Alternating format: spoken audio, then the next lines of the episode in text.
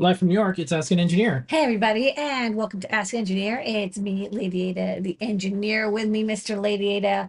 We've got a fun-filled and hopefully relaxing show to get through the next hour. Some special releases happening, uh, lots of news and videos, giveaways, products. It's not out yet, eyeballs, and more. Yep. Mr. Lady why don't you tell them what's on tonight's show? On tonight's show, the code is dual diodes. Just a reminder, our discount codes do not work with Raspberry Pi things that are like hot off the press, as in if there happens to be one in the store later. Um, so 10% off everything in store except for gift certificates, of course, and things like Raspberry Pi. Um, we'll talk about some of our live shows, including show and tell, which we just had a few moments ago. A little bit of a recap from Desk of Lady Ada, including the Great Search. We got JP's product pick of the week. Advanced manufacturing made right here in New York City. Got some factory footage we'll show off. Some projects from Noe and Pedro, including a speed up, and fun other project that we're going to share this week too. Got some Eye on NPI brought to you by DigiKey this week. It's from eSwitch. Got a little bit of a top secret. Getting back in the um, little short videos that we do to give you even more of a glimpse of what's going on. So we got one of those we're going to show this week. New products. We're going to answer your questions. We do that on Discord, adafru.it slash Discord. We answer the questions towards the end of the show, but sometimes we can, uh, you know, answer them when we see them too. Um, we're going to talk about all that and more on, um, guessed it, Ask an Engineer. Okay, so we interrupt this Ask an Engineer to give you a little bit of a reminder. Um, I'm going to say some things right now. We're live. For all the live folks who watch our show, thank you. Um, we're going to do something a little special um, for the folks that are watching live. So if you're watching this after it's live, that's the way it goes sometimes. So there's not going to be enough Raspberry Pi 5s out there. They're doing pre-orders. The best way to get it is from Raspberry Pi. They own two magazines, MagPi and Hackspace. Subscribe to those magazines, you get a code and you can purchase. Some resellers are getting them, um, and it'll be you know a little bit at a time, and eventually there'll be more. But um, I saw on Tom's Hardware, there's already people selling Raspberry Pi 5s um, on eBay for you know like $200. So this is a common cycle that happens over and over. Um, pre-orders are possible at some sites. Um, some sites aren't authorized resellers; they're doing it anyways. So you can do it. You can you can you can pre-order. What we're gonna always do is stick to what has worked, which is um, if we have something in our store, you can purchase it. So um, you know, besides like AdaBox or subscription service, if there's something that you see that's in stock in our store, it means we physically have it and we can sell it. We do things like fraud protection and make sure people are only buying one uh, one per customer for things like Raspberry Pi. And we also have two-factor authentication um, that that eliminated bots essentially. In case y'all are wondering, um, yes, it's possible for bots to do this stuff, but turns out that's a lot of work, and um, people don't want to do that. So if uh, you want a Raspberry Pi 5, it'd be a very good idea to right now log into your Adafruit account and get ready. Um, please don't put this on social media just for the next couple minutes. Um, because there's a lot of websites that look for when things are in stock and they like you know tweet it and uh, or exit or whatever you want to call it now. um, and uh, we wanted to give the live audience a chance to get some of these. So if you're looking for a Raspberry Pi four gigabyte, We have those in stock already. uh, Raspberry Pi, So a five, four, we have. yeah, no, I'm talking about only five, Yeah. four gigabyte. yeah. Yeah. so sorry. Raspberry Pi five four gigabytes. yeah. um, just get ready if you want one because um, we're going to put them in the store in just a few moments. But um, just log into your account, make sure two-factor authentication. The discount code doesn't work with this, of course. And if something happens and we run out of these, sorry, but we want to do something special for the the live audience um, because you know pre-order back orders that doesn't work out because we're only going to get a few. So we want to like, well, let's do something for the folks who watch the show uh, live every week. So this is my long-winded way of saying this because um, we're gonna put them in the store uh, right now. Okay. And I just want to mention, we already have Pi fours in stock. So if you don't need a Pi five, Oh yeah, you can just buy a Pi four. yeah, that's Okay. still I'm disappearing. Yeah, Lady is gonna disappear, Like and I'm and as she and as she disappears, yeah, I'm gonna put the the pie logo. This is like the bat symbol. Okay. And what I'm gonna do is go to our website and um, show it on the screen here. And you can see Raspberry Pi 5, 4 gigabyte. The product ID is uh, 5812. Um, you know, feel free to put it in chat. And then I'm gonna hit refresh. Okay, they're now in stock right now. See where it says sixty dollars, um, and it's uh, in stock. Yeah, So that means it's in stock. Okay, I'm back. yeah, so that means it's uh, they're in stock right now, and you know we have this is the first batch we have, and we know that they're gonna go really fast. Don't forget to have your two factor. Yeah, so get You all actually probably have a minute if you want to like. We don't have the official power supplies. but We do have the camera cables, and we do Yeah, have buy some the, other stuff. The heat sink thing, if you want the heat sink thing, like that is in stock. Yeah. So, you know, I, we think about this carefully because it, when the Raspberry Pis first came out years ago, um, there wasn't enough either. And so what we said is in, instead of, so some people were charging more for them. This is, you know, like, I don't know, almost 10 years ago. Um, they're not gone yet. Folks are like, Wait, gone. No, they're not gone No. They're still around. We didn't know. Yeah, where this is. You're They're, they're still, they're still there. You have a chance. Um, they're still there. Uh, so, like 10 years ago or so, when the Raspberry Pi first came out, um, people were charging more. They were doing things that were making it really hard to get them. So we just said, well, if someone um, uh, bought, I think it was like $300 worth of stuff on our store, we'll just give you one for free because that was like that was that was a way to get these out there to you know the the, the best customers in the community at the time. We wouldn't do that now because that's not the point of Raspberry Pi. When these first came out, it was it was very new. Um, and I looked around. There was a lot of like influencers that got these. There's um, some, and they're like, "Here's Raspberry Pi," and they're you know they read off the specs and stuff. Um, some resellers will have a small number, but those will those pre-orders, back orders, will um, go out, and then they have to wait again. And we thought, well, we could always switch up doing that, but I think if you're purchasing something nowadays, you always feel free to pre-order somewhere else. But if you're purchasing something nowadays, um, why not just uh, get it from a place that's open source hardware? You're supporting us. Um, oh, I still ask no power supply. We do not. The the official Yeah, power we- supply hasn't shipped. You can use a Raspberry Pi 4 power supply. Honestly, any USB C power supply. You only really need two amps unless you're connecting a lot of other things. Still in stock, which means Yeah, we're we still in stock. Yeah, we're doing great. so we don't um, have the case for the the the USB. They didn't ship yet. Yeah, we only I- got the cables and the um and I the did- heat sink. I did this kind of off biz hours. So um, the RPI locator just a second ago on Twitter, X, sorry, um, just picked it up. So if you're thinking of doing this, you check out fast because now yeah, it tweets. um, but no one was expecting this. Yeah. So we thought this might be a fun surprise for the small number that we uh, got. So once again, these are Raspberry Pi 5s for gigabyte. And uh, don't forget the discount does not apply.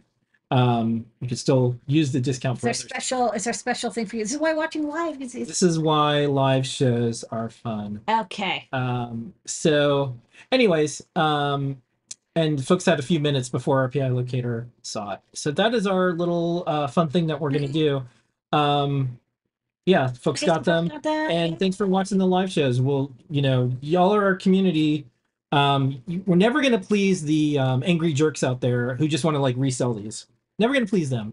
So what can we do? Stuff like this. Make a live show special make it fun and yeah they replied to their own tweet they're like whoa Yeah, no, 'cause it's Yeah. weird. Like why? So- like normally we do it in the morning, but it's because we have yeah and, a- and a few folks which RPI Locator should know. a few, a few folks have emailed me. They're like, "Can you give me any heads up?" I'm like, "Well, just watch our live shows." I, you know, because we don't know when things are going to come in um, ourselves sometimes. But I'm just like, if we're going to do something, let's try to take These care just of. came in this morning. Yeah, let's try to take care of the folks who um, uh, watch the shows.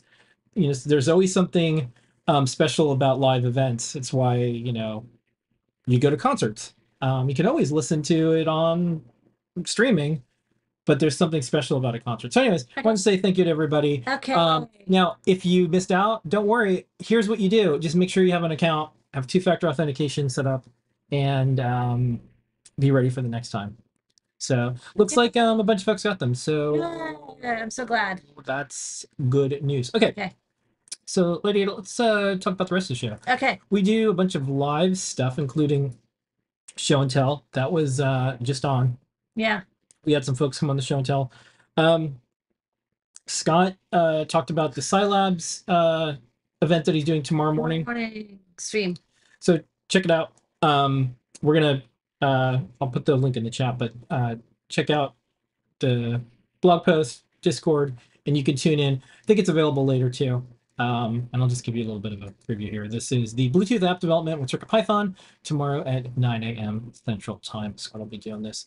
Um, other show and tell things, um, people, and more. Um, Scott showed the Circuit Python 9 updates, which has like these cool warning things when Yes, things change. When we change, we like to change things on major versions, and it even catches me unawares. Uh, and so I was like, "Hey, can we have warnings, like deprecation warnings, like we do in C Python?" He's like, "That's a good idea."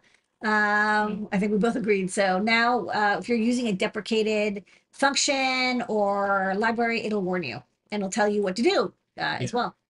Um, so um, the other things that were on the show and tell, other people, places, things. Uh, JP showed this cool like power wash thing. Yes, with guides coming That was a lot. Of, that was a lot of fun. 3D Um, power wash. Yeah. Liz uh, has this really cool scoreboard that shows sports and chess stats. Um, she's playing chess right now. You can see who's winning in their household, um, sports scores, weather, and more. And then Erin um, went to Maker Faire. Maker Faire is back um, in the Bay Area. This is the Mare Island Maker Faire, and showed uh, not only her projects and more, but some of the uh, projects that she saw, i- makers she interviewed, and uh, people she met. Uh, we have those on our YouTube channel, but you can also uh, check out the show and tell if you want to see Erin's uh, trip to Maker Faire. Um, show and tells every single week, 7:30 p.m. Eastern time. Come by, show and share the things that you've made. We'll see you there next week. Uh, we do from the desk of Lady Ada every single week. It's in two parts. Uh, what did you show in part one this week? Okay, uh, part one, I talked about a script that I wrote, and I wrote um, a, a script that I wrote with some help from ChatGPT, and I published to the Adafruit Playground, which we'll chat about a little bit later, um, about how to clean up your Arduino library folder. So I have hundreds of libraries that I help maintain, and uh, they're constantly being updated, and I have to make sure that I'm on the right branch, and that you know if I do a, a PR, I have to go back to the main branch, and then if somebody else does a PR, I want to make sure that I grab it, and it's like how do you basically do a git pull on hundreds of subfolders? Um, also deleting um, old versions of libraries since i you know i don't need old versions because we're starting to slow down the ide um, so i wrote a script it's really useful and handy and i think other people who write a lot of arduino libraries will find it helpful as well uh, i also showed um, i'm getting back to working on the uh, pi camera uh, the the circuit python capable camera um, I got some photos being taken. I designed an LED front plate uh, that will like be able to do colorful effects and um, uh, ring lighting. I also showed off. Uh, what else did I show off? I also did a QR code demo, and also I did a redesign of the 3.5 inch TFT Featherwing, and uh, also I demoed that uh, the this classic ThingPulse weather station is now updated for the latest version of the 2.4 inch Featherwing. So just one of the many, uh, up to like 480 redesigns, uh, and it's just a, a slog. Yeah. And the Great Search, brought to you by DigiKey Lady It helps you find the things you're looking for on digikey.com. What did you show or find? Sorry, this week. Um, so I looked on social media and I saw someone post a GPU board that is uh, that got damaged from overheating or overcurrenting, who knows what. Uh, and they didn't want to throw away, um, you know, the GPU board. Uh, they wanted just to replace the power connector. And so I was like, last week on the Great Search, I showed how to identify connector using calipers that you had physically, like if you had a connector on hand. But this time I'm like, how can we find a replacement connector when we don't even have it in front of us from a photo? So some things to look for, notches, how to guess what the pitch is of a big connector. And we found uh, the connector, it's only 60 cents. So if you have a GPU board, apparently this is like a standard GPU power connector, um, and you damage the, the, the power contacts, uh, I found a couple options that are in stock at DigiKey. Yeah. And uh, just to tune everyone into the um, How's the, the how's- festivities, we, how's s- that? we still have them in stock. So I didn't notify people. yeah, we didn't send out the notifications. Um, maybe we will. I will as soon as we go to the next yeah. break. I'll, So here's an interesting thing um, with RPI Locator, uh, with uh, Twitter kind of sorry X kind of being um, demolished um, because it's a, a garbage sad factory um, that just makes everyone miserable. Oh, that's a nice Um, yeah. Um, I think not as many people are uh, you know, like watching Twitter anymore. No, So it's also eight o'clock at night. So Yeah, so late. usually these evaporate, and we usually do it during business hours. So I think um, we got lucky right now. So I'd say if you're if you're on the fence, um, go for it because we're probably going to send out some of the email yeah, notifications. they'll be gone. um, then they'll be gone, gone for sure. But um, that's good to know. I think we'll probably do this again in the future. But we Maybe just yeah, when we get more. Um, maybe we'll do it like during a desk of lady. and We got all sorts of things we could do. So I, I do I do think like eighty percent of the people who were signed up in Rod Raspberry Pi fours were not actually going to use them. They were selling them on Facebook. Yeah, a lot of a lot of Which is folks very were- frustrating because yeah. like it's a self-perpetuating issue. Like the fewer people that get them, the more the Yeah. value is. And I think also there was probably some like newsletters that went out that were like, "Hey, you want to make money from home? Buy Pi fours and sell them on eBay." And people got into it. I think I don't think they keep they don't keep track of the Raspberry Pi releases. I don't think they're like, "Oh yeah, let's do the Pi I five." also think 8 p.m. on a Wednesday is a weird time. Yeah, yeah. Okay, so that's good to know. Uh, yeah, uh, let's just see. There, okay, there's 98 left. okay, so we've Th- It is, half gone. yeah, there is. It is starting to to to Okay. dwindle. Okay, that's good to know. Um, let's uh, uh finish our our live recap of the week. JP Okay. does a show every single week. Um, he does a product pick of the week. Here's this week's highlight. It is the piezo driver amp Stemma PAM 8904. Here are the little gain switches. This actually is a AC um, element, and so it doesn't really matter which wire gets plugged in where. Uh, we have a three-pin JST and plugging that into a Metro RP2040 there. And you can see I've got my 3 volt power, ground, and then I'm running off of uh, pin D5. I'm going to do a little reboot. So you should be able to hear that pretty well. Quiet this thing a bit. So that's the 1x gain. And that'll turn it off. And that is it. That is my product pick of the week. This week it is the Stemma Piezo Driver PAM 8904.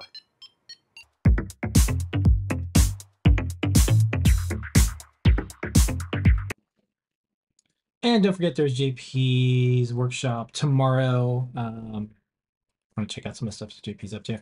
And then uh, Fridays there's deep dive with either Tim or Scott. This week it is Scott. Yay. So dig into the innards of Circuit Python and more on Friday, 2 p.m. Pacific, 5 p.m. Eastern.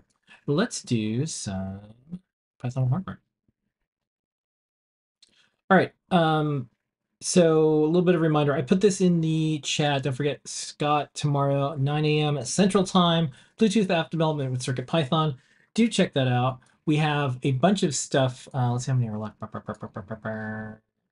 90. Okay. Yeah, they're taken down. Yep, tick tick tick tick. Um, our Circuit Python on hardware newsletter. We do this every single week. Um, some Pi five details. Um, some Raspberry. Uh, sorry, some Circuit Python uh, eight uh, updates. Yeah, we're getting ready for nine Yeah, I was about to say nine. Um, yeah, numbers. Uh, Well, we're doing the eights while we prepare for yeah, so CircuitPython 9 is coming, but we have the 8 to 7 release. There's a couple more boards. Um, some really neat projects this week. Um, this MicroPython calculator is really cool. Um, we're going to start adding some of the Adafruit Playground. These are notes, guides that anyone can make. Um, we'll talk about that later on in the show, but we're going to have that in the newsletter since there's a lot of uh, Python-based ones. And then um, check out just the menagerie of uh, projects. Um, Hackaday, uh, site I founded a million years ago, have nothing to do with now, but I like seeing things that that's why I started the site. Is this is the type of stuff I wanted to see? Um, they have a Hackaday badge for SuperCon, and uh, you can do MicroPython stuff. It. So, It's a cute looking bag. yeah, I like the little joystick. cool. It gets the screen on it, and uh, I like seeing my logo. The logos, I like the combination of big Like and seeing small it. buttons. like Yeah, seeing it. nice. It still works. and it works great on a round display. Yeah.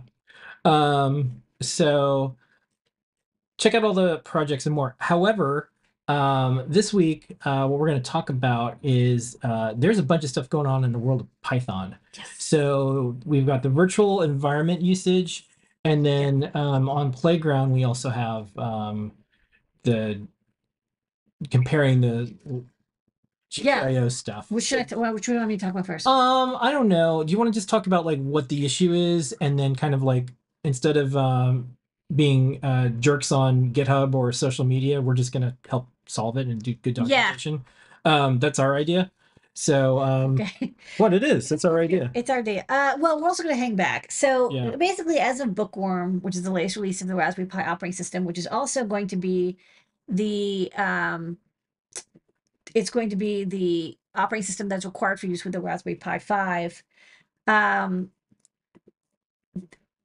they've changed. Debian has changed how they do Python package installation, um, which you know everyone always makes fun of Python packaging because they're using Python as part of the operating system and utilities, they don't want you to be able to mess up that install. And so um, instead of letting you just do sudo pip and install into like the root, you know, root or main um, site packages folder, they're kind of requiring every user to make a virtual environment that will then keep all your packages in like your home directory, for example. Um, and this is technically correct. Like you technically should do that. It is the right thing to do. Um, it's not very punk, uh, and we're kind of punk, and we're we're still kind of investigating. You know, even that's the right thing to do to have a virtual environment. Um, there's about a decade's worth of Raspberry Pi tutorials that don't and don't talk about that. And nobody's going to go and update all of them. Like we're happy to update all of the Adafruit guides, um, but there's just no chance that every Instructable and every Hackster and every Element 14 and every blog post Yeah. is going to be updated. And a lot of people use pip. Um, and what you're supposed to do is, is is set up your environment beforehand. So, you know, I think there's there's some discussion about it. Um, Raspberry Pi folks, you know, have some opinions. Other people have opinions. Uh, we haven't yet decided what we're going to do um, because it's a big decision. We don't want to make a decision and then take it back. Uh, there's a couple of things. One, we could tell people, hey, just disable this inability and just like install sudo pip anyways. We could have um, our Blinka script set automatically set up your virtual environment in your bash profile so it always gets configured when you start up. Um, we could update every tutorial to say, hey, you know, here's what your virtual environment should be, and you'll just have to uh, turn it on before you begin. Um, there's there's no there's no real right answer. Um, it's definitely going to be a bit of a mess. We kind of want to see what other folks want to do because each one has pros and cons. And honestly, I just can't make that decision right now. I'm just a little too tired uh, with the baby. So, um, to that end, we have a guide that Carter wrote. Uh, I asked him to write it, and Carter's like, you know, Carter's one of our best guide writers for beginner topics about virtual environments and how it affects the Raspberry Pi in specific. There's lots of guides about virtual environments, but because you might be using sudo to do NeoPixel stuff, um, in particular, uh, it's important to kind of know the intricacies of of setting up this virtual environment. So this guide talks about that and specifically talks about how to do it with sudo and what doesn't work and what does. So um, the answer is no answer, but we at least have a guide that we can reference to. Uh, so thanks, Carter, for writing it. Yeah. So um, we'll see how things go, but um, you know, generally speaking, um, maybe our community, which I think is pretty big, can kind of set a good example. Like stuff's gonna come up, and uh, the last few years, people are just rewarded for being um, terrible to one another. So I would just say, like, especially for open source maintainers, um, a lot of you know, a, a lot of people are demanding. There's mean people. They're like, do this now for me. Um, they're basically like i want to speak to your manager and like treating us and others like customer service uh it's the type of person that if you're at a restaurant and they're yelling at the wait staff like no one likes that um, don't be that person. So um i think we're just going to try to figure out what's the best thing we can do. So we started writing guides. That's what we always do. Like when something Yeah, just exploring what yeah what, what, what what is we do to solve this? you know? Because i was like i don't know how it like does this even Yeah. work with with with neopixels and sudo, and and how is that going to happen? Yeah. So so we have um so we got that. And then um did you want to uh, talk about this other um this other stuff here or yes sorry. And then the, t- on the other side uh, you know we want to make sure that blinka um, so one of the really good decisions that we did make you know it's like I, some decisions i'm putting off and some decisions i made that were i'm glad i did. So having uh, blinka as our interface library so that we can um, have the CircuitPython API available on CPython, the Raspberry Pi, has been a really good idea because historically we a very very long time ago before Blinka we used RPi GPIO for all of our Raspberry Pi GPIO toggling, you know, um, and and tweaking. And turns out that um, as with the Raspberry Pi 5, because of the new RP1 chip, GPIO zero, sorry, RPi.GPIO uh, no longer works. Um, and it's unclear if they're going to update it to work. And so, um, because we happen to have been supporting Blinka on other single board Linux computers, and those were using libgpiod, which is the new kernel module that is recommended for GPIO interfacing. Um, we already had support for libgpiod in Blinka, and like Melissa was able to turn it on like fairly quickly, um, you know, in a day, not in like weeks. Um, and so Blinka has been updated to use libgpiod. Um, one thing that I did notice a while ago was that GPIOD was not as fast as memory mapping, which RPi GPIO does. Uh, memory mapping is always going to be the fastest, but it requires permissions and it's like kind of dangerous. And you're like prodding memory and it's like you're kind of poking into somebody's brain. Uh, and so I asked Melissa, could you please um, check GPIO 0, which is kind of like the official Raspberry Pi GPIO interface library for Python, and the GPIOD Python bindings and compare them. Um, you can scroll down, and uh, she did a great job. Uh, and keep going, keep going, keep going, and even posted up um, the Saleae uh, outputs. So basically, it turns out that GPIOD can go up to about like 550 uh, kilohertz uh, toggle speed. Um, up and down is going to be 280, so you double that to get the um, the uh, the toggle speed because there's two toggles per frequency. And then um, on libgpi, uh, sorry, in GPIO zero, it's about 200 kilohertz. So you're going to get like about three times speed with GPIOD. Uh, 600 kilohertz is pretty good, actually, um, considering it's going through this like secondary chip. 600 kilohertz. It's not fast enough to do neopixels, and but you wouldn't do that anyways. You would use like the PIO sub capability. Um, but basically just you know documenting this and if other people because i knew somebody's going to say hey why don't you use gpio zero and it's like I have documentation now uh, so what we're doing is uh, documenting Yeah, so that's what we're doing while um people are just uh, lobbing insults at each other about all this stuff. So um that is our Python on hardware. Lots of stuff going on as you can tell. Um yeah so just stay tuned to all of our documentation updates. Stop by the shows. We'll tell you you know what we're up to. Um, but that's our plan is to just do great documentation, great products, and uh a bit of a rant yeah, whatever. sorry it's okay Um i will keep going we send out this newsletter every single week adafruitdaily.com it's a completely separate website because we hate spam even more than you do and um, you can sign up there it has nothing to do with your adafruit store account you can subscribe unsubscribe anytime you don't even have to subscribe to the newsletter you can look at a standalone page that's a permalink that doesn't have any tracking also it's in GitHub. WordPress. It's on GitHub. It's an RSS feed. wow had someone saying that like uh tracking. It's like we have every way for it to be the best privacy saving way. We have to use tools like Mailchimp that send out things and there's links that you can't stop tracking. We have other ways to read the newsletter. My favorite is some people like, oh, what's so hard? Why can't you just send out a couple hundred thousand emails? I'm like, have you actually tried to Yeah. send more than a thousand So- emails? It's really so hard. So that's why we jump through all these these hoops and and like i said if you want to you don't ever need to even subscribe to the newsletter you can just go to the page and uh, we've been de-googleifying nothing against google well besides some other i do have some google issues um but you can just go to adafruit daily and um just just you can just read it every single week. We have the link right here. You- yeah it's cool. Okay, Okay, it's great. Okay anyways um that's newsletter Okay, let's talk about some open source hardware, Lady Ada. Yep. Um, we're, we're on this week. yeah, we're we're just Whatever, it's whatever. It's exciting. It's exciting. okay. Um, first up, what's on the big board? Okay, so uh, I talked about the Great Carter venv tutorial. Read it if you're like me, you don't know much about uh, virtual environments for Python because you've been lazy and just doing sudo pip your entire life. Uh, I've also got a guide, thanks to Liz, to who wrote a Python library for the HUSB 238 power delivery breakout. Handy little board gets you three to, uh, sorry, five to 20 volts at three or up to three or five amps out of USB PD. I also, uh, Noe and Pedro did a case for it, which is wonderful. Um, I did an update to the Feather RP2040 radio guide. Uh, turns out that the USB pins on the RP2040 are quite sensitive, which we actually knew about. Um, but if you have a LoRa board and you have it at like the max power and you have an antenna that is close to the board, it can cause USB to be flaky. So we have some solutions for you. And then, uh, do you mind scrolling? Let's see if there's any other guides. I think, yeah, we just had an update to the HTS 221 probably added.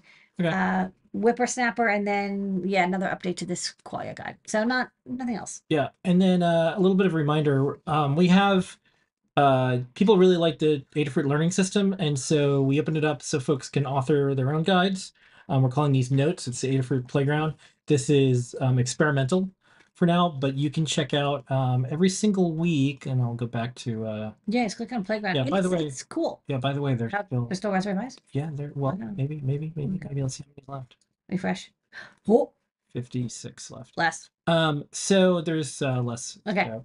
Uh, anyways, you can go to Playground, and these are a bunch of guides that folks uh, contributed to. And our idea is, um, and I'm not going to name websites because it's practically all of them. Um, but when you go to a website and, and and share your content now, the whole idea is they monetize it. They put ads on it. They put the you know all the intrusive things that How, Phil, how many playground notes can people read before they are forced to sign up for an account? you know. There is no limit. no. Infinite. You have to have an account to publish, but Just to public. yeah, but you don't. You people don't have to log in to read them. Yeah. So one of the trends we saw was all of the sites that are like, please put up your put up your stuff. Um, you have to log in to see them, which kind of defeats the purpose. Um, it's You know what I really hate it's called a paywall. When you're scrolling and then halfway through the scroll, Yeah. it pops up and it's like, you So- can't read anymore. We decided like let's let's make the best place for people to to share projects, but let's not have ads. Let's not have any uh, forced. You have to log in to read them. Let's not have any you know weird uh, invasive uh, cooking, tracking, and all that stuff. So this is an experiment. Um, it's supported by Adafruit. Maybe pick up some hardware once in a while, um, and we'll see how it goes. But uh, check it out. So far, it's been it's it's working out. We did a soft launch, Yes. um, but the idea is just to have the best place online to share the things that are that you make that are important. to you. people- I see some people who are in the chat Yeah, have also uh, put up some projects. It's we it's really starting to Yeah. take off. and one big It's thing. th- So the the other sites that are out there that ask for user contributed content, there's a couple things that we saw that you know everyone can run their business the way they want, but they they turn into brand sponsorships that have contests, and so there's it's impossible to actually find stuff, and there's a lot of cutting and pasting code from other sites, and then you still have to log in to, to see anything, and we're like, let's not do that, and then like that one site that if you wanted to see the entire project in one page, Yeah. like made you, You made you have log to pay to yeah, see it. it's pay or login and stuff like that. So we're like, well, what can we do um, instead of uh, trying to to monetize monetize people's privacy? Because that's essentially what it is, or there, you know, lots of other lo- lots of other terms that could be used for that strategy. But we're not doing it because we're not supported by ads. So check out Playground. Um, we're calling these notes for now. We'll see how it goes. It's an experiment. This is just a start. It's only been like two or three weeks. It's Yeah, very new. you can see this is you know there was pent up demand for something like this um and uh you know that's uh what we're gonna do Okay. here is some factory footage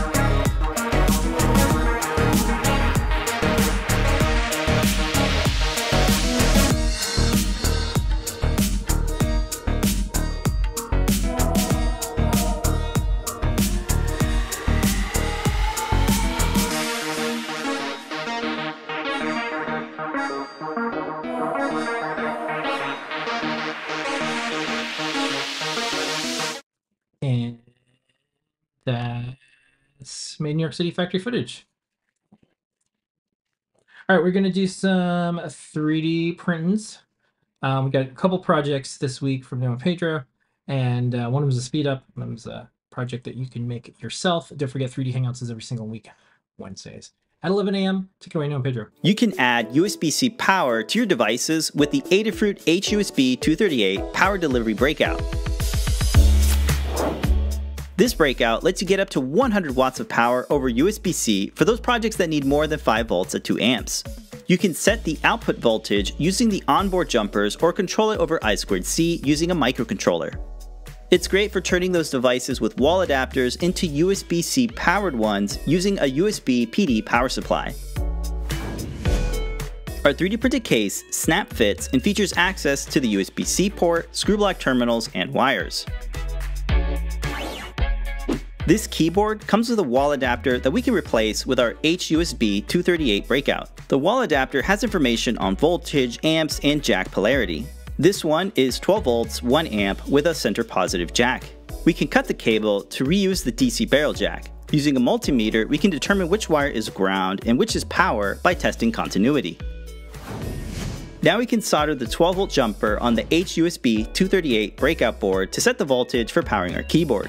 Using wire strippers, we can expose the wires and secure them to the screw block terminals. The 3D printed case keeps the breakout safe and secured. Now we can plug in the DC jack into the keyboard. We can power the breakout with a USB PD power supply that's capable of outputting high voltages. Now we can power on the keyboard with a USB-C cable. We think this is a handy breakout for gadgets that might have missing wall adapters or if you just want to USB-Cify your favorite devices.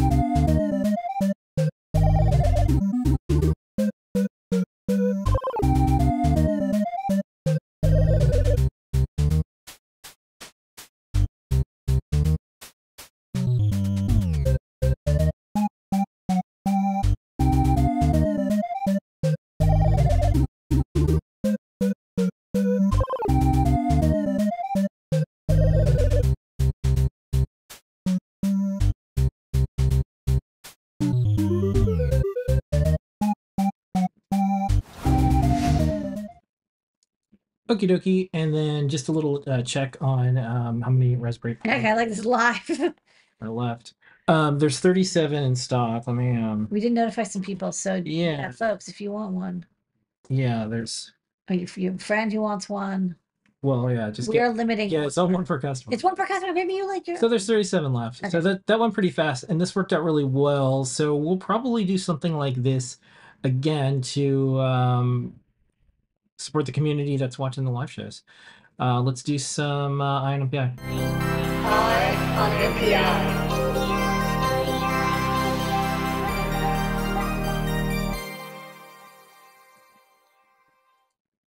INPI brought to you by DigiKey and Adafruit. This week it is eSwitch Lady Ada. What is the new product that's coming out this week that's new, that's interesting from eSwitch on DigiKey? I don't think we've done eSwitch before, just exciting. So uh, this week on Eye on NPI, we're going to cover eSwitch's new, um, I don't remember the part number, it's like TL3310. Basically, the reverse mount SMT tap switch. Um, this is a pretty neat switch. Um, most people are really familiar with your standard six by six millimeter tactile switch. Um, we use them in tons of projects. Um, they're in like every beginner kit for learning electronics. Um, we've got them in this uh, uh, Raspberry Pi, or uh, shi- sorry, this Arduino Shield. You can see at the bottom left, you have a little nav switch, a navigation up, down, left, right, and select and the reset button. Um, so these are really common. They're very inexpensive, only a couple cents a piece. And um, you know, their users basically like input. Now, on our projects, we tend to have them be, you know, bare on the PCB, either through hole or surface mount. Although usually they're in a product, but they're hidden behind um, button caps. Um, so we'll mention, you know, if you want uh, just those plain through hole switches, uh, there's like 50,000 in stock from eSwitch on DigiKey. So, um, you know, just because we're covering this reverse mount, surface mount switch, reverse mount, reverse surface mount tactile switch. Um, there's also a through hole, uh, you know, um, standard six millimeter surface mount, standard six millimeter. I love this style because, of course, you don't have to through hole solder it. You can just pick and place it. Uh, works great. And then um, another neat thing that I noticed is there's also reverse mount through hole.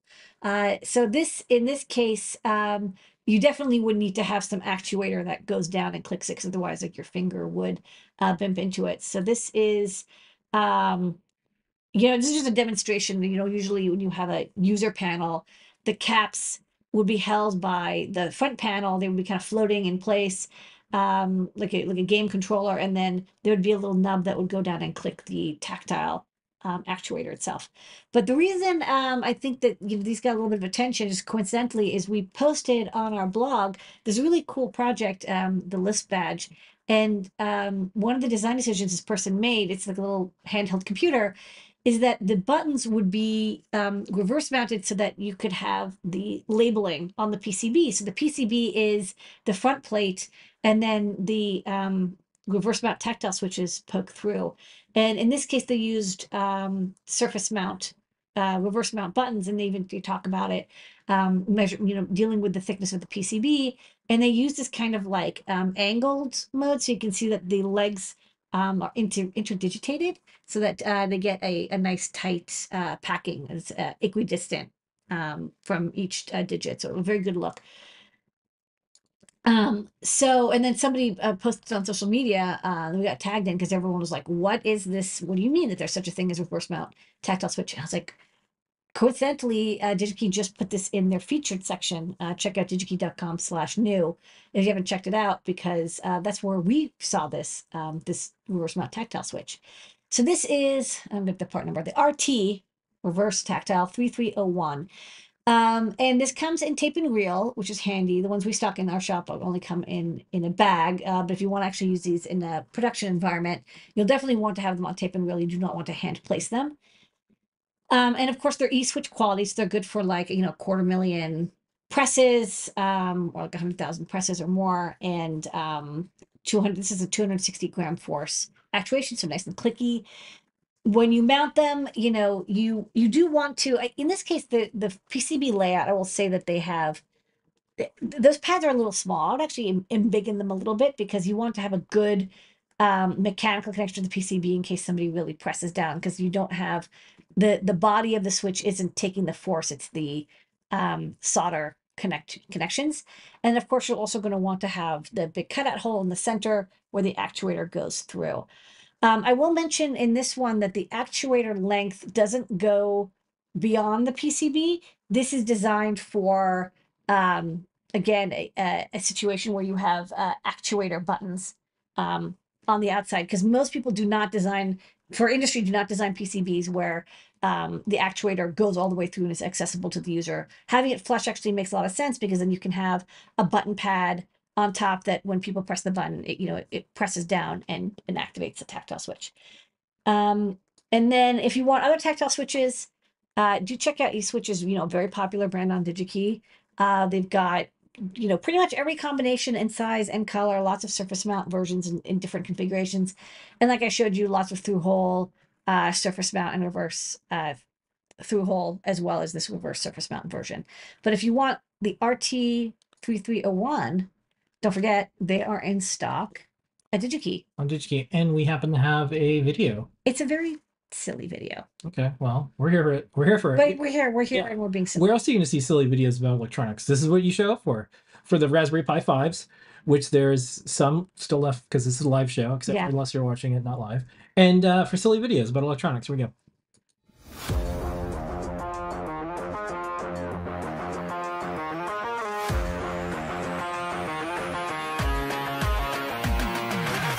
Next up, we got a very versatile Switch making its eSwitch debut. Let's go to our shouting cowboy, Anthony Variano, for its introduction. Now approaching the ring, making its E-Switch debut, wrestling out of Minneapolis, Minnesota, a top actuated reverse surface mount switch measuring 6 by 6 millimeters and featuring a life expectancy of 100,000 cycles. I present to you the RT3301 series tactile switch. RT3301 series can fly up the top rope and needs just 260 grams of force to actuate. And as a reverse surface mount switch, it can reverse any move you attempt. Don't let its small size fool you. It can last a long time in the ring and can handle the heat with an operating temperature range of negative 40 to 85 degrees Celsius. The electricity in the arena won't phase it either, thanks to its 50 milliamp 12 VDC electrical rating. It comes as a tag team and tape and reel packaging with a thousand pieces per reel, ready for automated installation. It's an ideal match for audiovisual applications, computer peripherals, consumer electronics, instrumentation, telecommunication devices, and medical equipment. As always, we recommend going to our website e-switch.com for the complete product page and our full catalog of Switch products. Thank you for watching.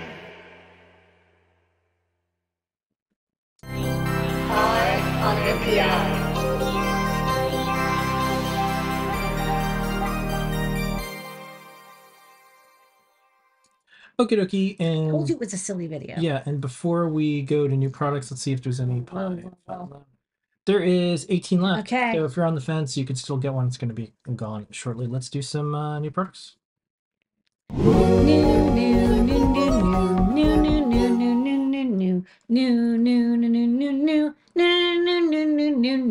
Okay, we've got a round display. Okay, so this big round display, we've actually, it's, you're like, hey, I think this sounds familiar. Yes, we had it as a coming soon, and now it is in stock. And I even have a little demo because I've been working on eyeballs code with it. Hold on.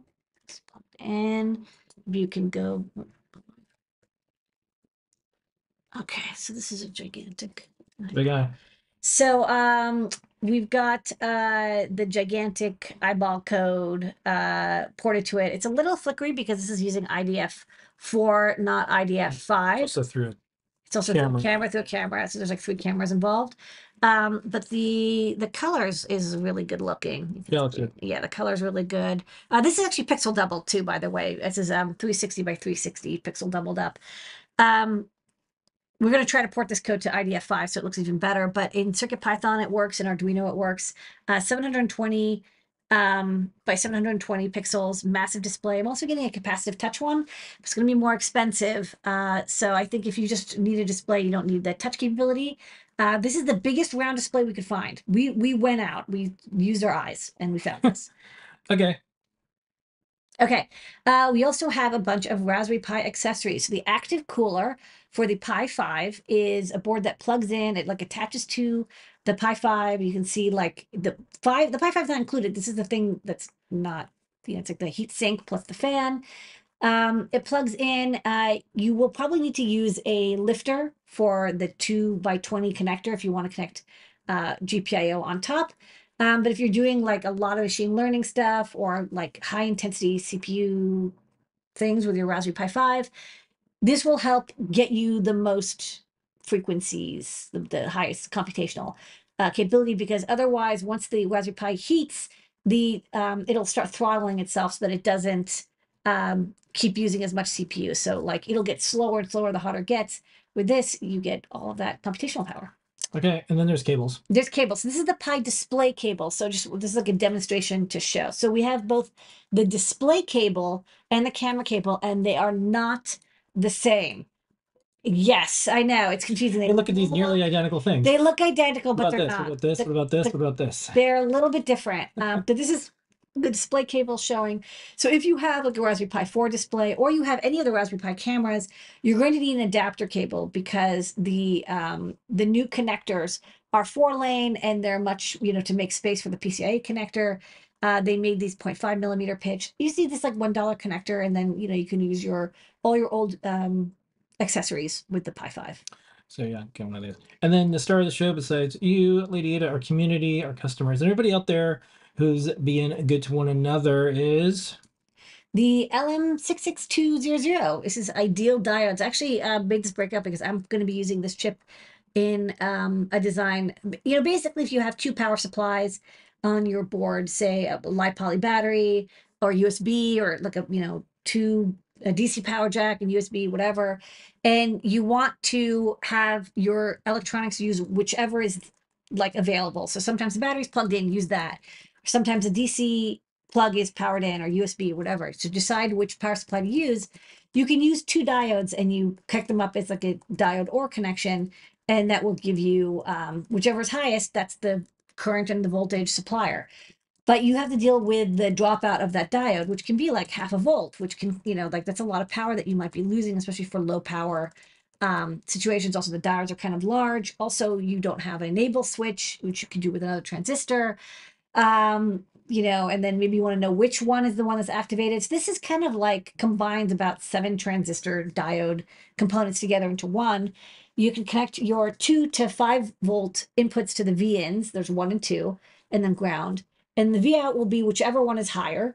And there's also a enable pin. You pull that high. Um, it's, by default, it's pulled low to turn on. You pull it high, and it will disable the voltage. And then there's also a status pin that'll tell you which of the two is like the one that's activated.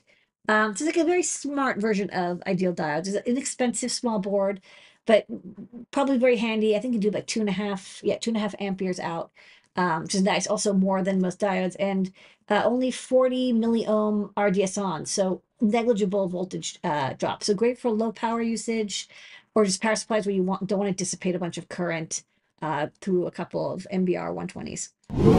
Disney products.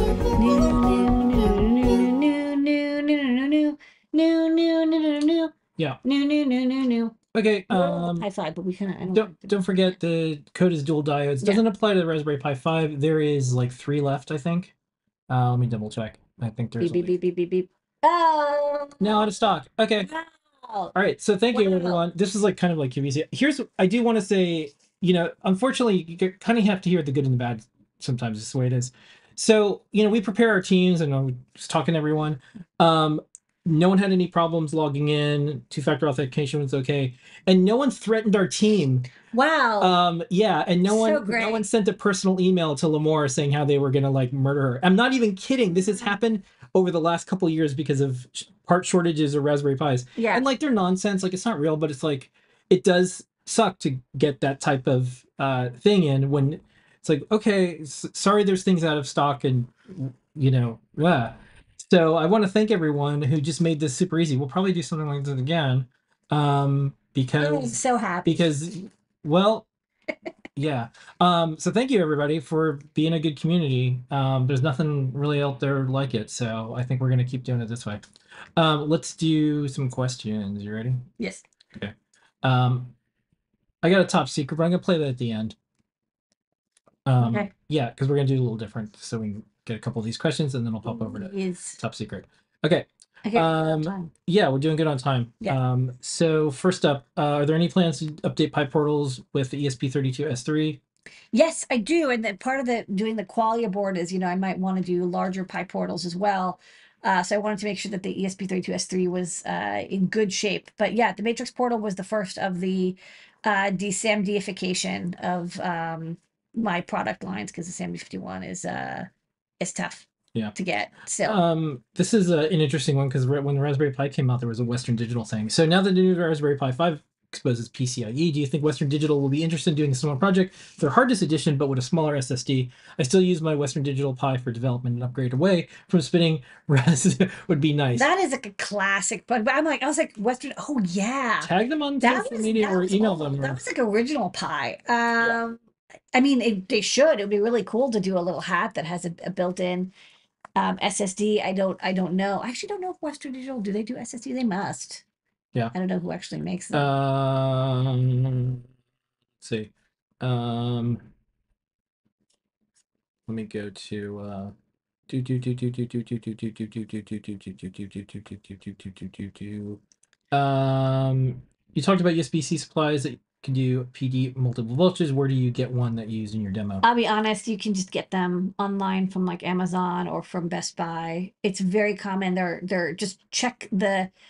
the product information. Like I actually have a couple like so my Apple, you know, like this Apple power supply that I got you have for your laptop or for, you know, an iPad. This is a travel charger. Um basically anything that's larger than the smallest brick is going to be, you know, this one has uh 5 9 12 15 20 volts it's it's actually not that co- uncommon if you look for one that's like oh can you be used for laptops you're definitely going to get multiple voltages i've seen basically either you have 5 volts 2 amps or 5 9 and 12 like I've seen, you know, inexpensive like little bricks that do 5, 9 and 12. If you want to get like 15, 18 and 20, you do usually have to get for the laptop size bricks. But they're as long as you just look at the um product info, they'll tell you that they can supply those voltages. Um, yeah, so it was almost 200 pies in one hour that Yeah. that went. Is not that Um, bad. Like it yeah. used to be 200. Yeah, pies this like, the reason why this this was probably chill and everything is um, no one expected this, and I think maybe that uh, the bots and the the or the attempts or the notifications or whatever, all the attempts or people that are like camping out on websites, hitting refresh so they can buy one and resell it. I think they weren't expecting it this early this week because the pies have gone to some resellers. Yeah. So maybe that's what it is. Also, it's a Wednesday night. Uh, unusual and we also let everyone know who was watching our shows, and we have hundreds of people watch our shows uh, live. So um, I'm gonna show the top secret now, and then we'll answer any questions, and then we'll we'll bounce. I want to make sure we got to those questions before I did top secret. Okay. So here's top secret. Thanks, everybody.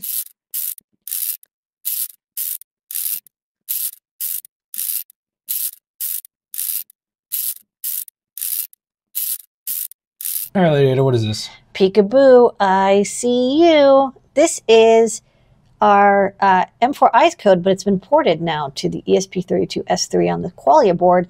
This is like first light, you know, the first uh, working eyeball. So you see, like I have a little bit of like um, math. I think it's, it's I think this is a uint 18 that uh, eight that should be a 16. So you see that um, there's a little bit of gray around here, but you know the pupil is working and the iris and the um, eyelids, and so we're making good progress. This is a 480 by 480 screen, and then I'm also going to try to get it working on the 720 by 720 screen. Yeah. Um, for this, you know, this is already like kind of working hard, 10 frames per second. For this one, I'm probably going to do pixel doubling, so it'll be 360 by 360 and then pixel doubled up to 720 by 720, which I'm sure will look fine. It'll be gigantic. But um, yeah, anyways, first eyes. And that's top secret. Okay, I just want to get to those questions and uh, make sure I got to everyone and everything. I think that is it. Um, there was some other questions. Uh, uh, I'll do the Ada box update as, as usual. So one of the things that we're doing is um, doing a small number of Ada boxes before the end of the year.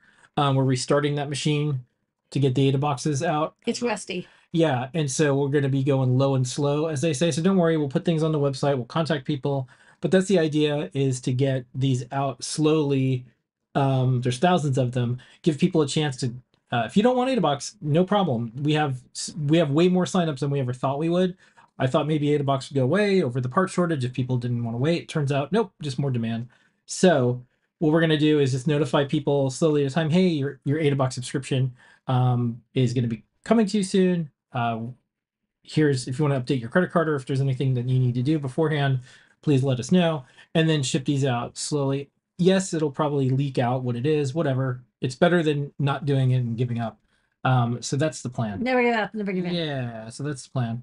Um, yeah. Uh, here's thanks. Uh, oh, here's one. Um, getting my question in early. Uh, was there?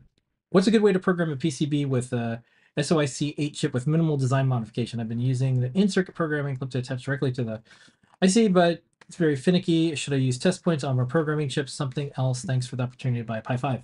I think you know it depends on what the the the if it's if it's a um SPI flash, then yeah, like a clip is kind of the best way to do it. Um, if it's something like a AT Tiny or or something that you know uses um UPDI, I'll just bring out the pins to it, like pins that you can solder to, like through hole pads. Uh, and then just take take them away once you've gotten the design uh, formalized. And then when you're doing mass programming, you know, you use pogo pin pads. Okay. And then uh, another little nice comment. Thanks for keeping AdaBox alive. Very much appreciate. Yeah, it's going to be fun. We just know that there's, um, you know, a couple years of trying to play catch up between, uh, you know, COVID and the part shortage, and we decided like, well, if people continue to uh, keep their subscriptions because we don't charge until we ship it, then we'll keep doing it. And then, um, you know, some folks will say, oh, you know, it's been a couple, it's been a year. I don't want to AdaBox anymore. The opposite happened we have thousands of signups for people who want to get in. So what we want to do is ship out this AdaBox and then expand the number we can do. Turns out people want um, cool, interesting electronics delivered to them every quarter. Yeah. We want to even figure out if there's more we can do. So that is the show for tonight. Thank you so much, everyone. We will see everybody next week. Thanks for the positive reinforcement for us to try things different than what other folks are doing to get things out like the Pi 5 and more. That was a success. Our team behind the scenes um, is really happy about how things worked out. They uh, they just popped in um, to see how it went, and so our team thanks you. There's humans behind the scenes who help run everything in Adafruit, and um, when things work out, we're all very happy. So thank you for that. We'll see everybody next week. This has been an Adafruit production. Here is your moment of Zener. Thanks, everybody.